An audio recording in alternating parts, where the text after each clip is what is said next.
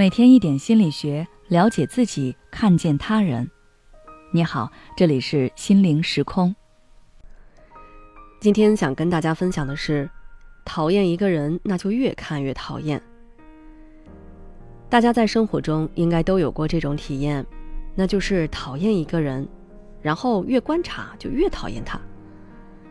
一开始你可能也不知道自己为什么就是不喜欢他，这时候还没上升到讨厌的程度。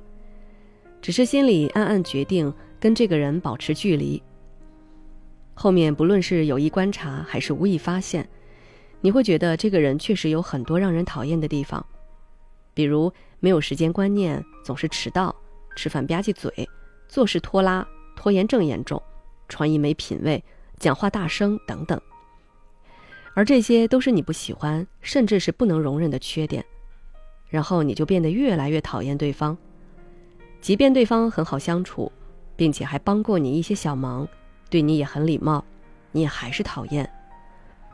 而你之所以会这样，其实是受到了定式思维的影响。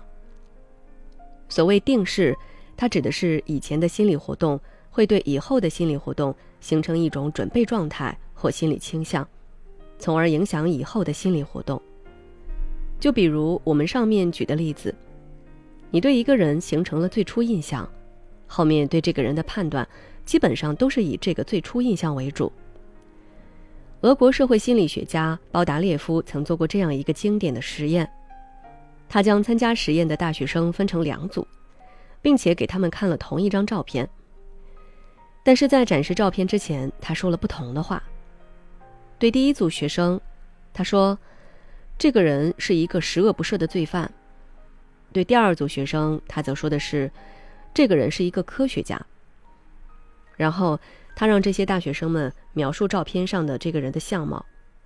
结果，第一组学生的描述是：深陷的双眼表现出这个人内心充满仇恨；突出的下巴证明他沿犯罪的道路顽固到底的决心。而第二组学生却是这样说的：深陷的双眼表明这个人思想很有深度；突出的下巴。表明他在知识道路上克服困难的意志力。你看，面对同一张照片，评价和形容却有如此大的差别。定式思维除了会影响我们对别人的评价，也会影响我们对新事物的理解和判断。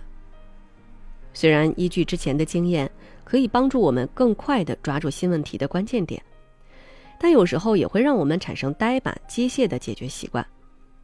如果这个新问题已经发生了质变，我们还毫无察觉，那就会陷入误区。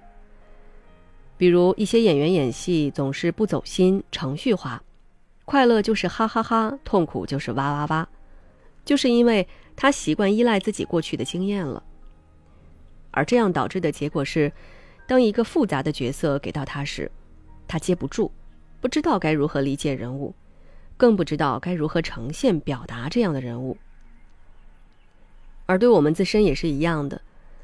当你处理一个问题已经形成自动化的时候，你不会去过多思考，这套方法适不适合这种情况，自己的判断和选择是否正确。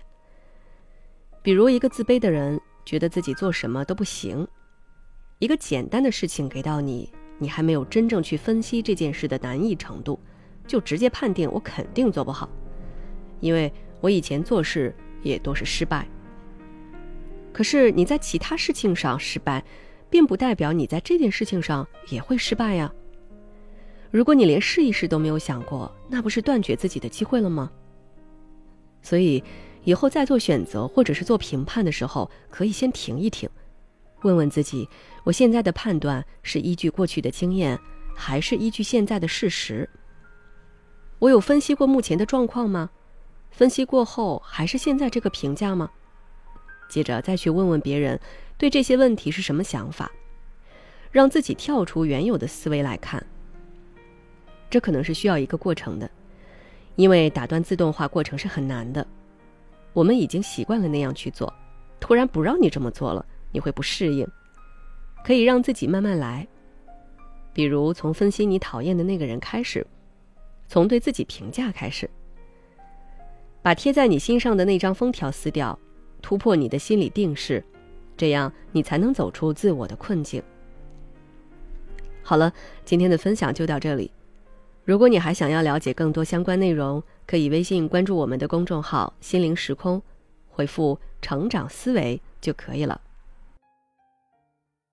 也许此刻的你正感到迷茫，不知道接下来的事业方向该怎么走；也许此刻的你正深陷痛苦，父母和家庭的压力都在你身上，你感觉不堪重负，身心俱疲的你，应该让自己休息一下。我们组建了专业的心理救援队，也许可以帮到你。只要你关注“心灵时空”，回复“咨询”，就可以参加我们的心理咨询活动了。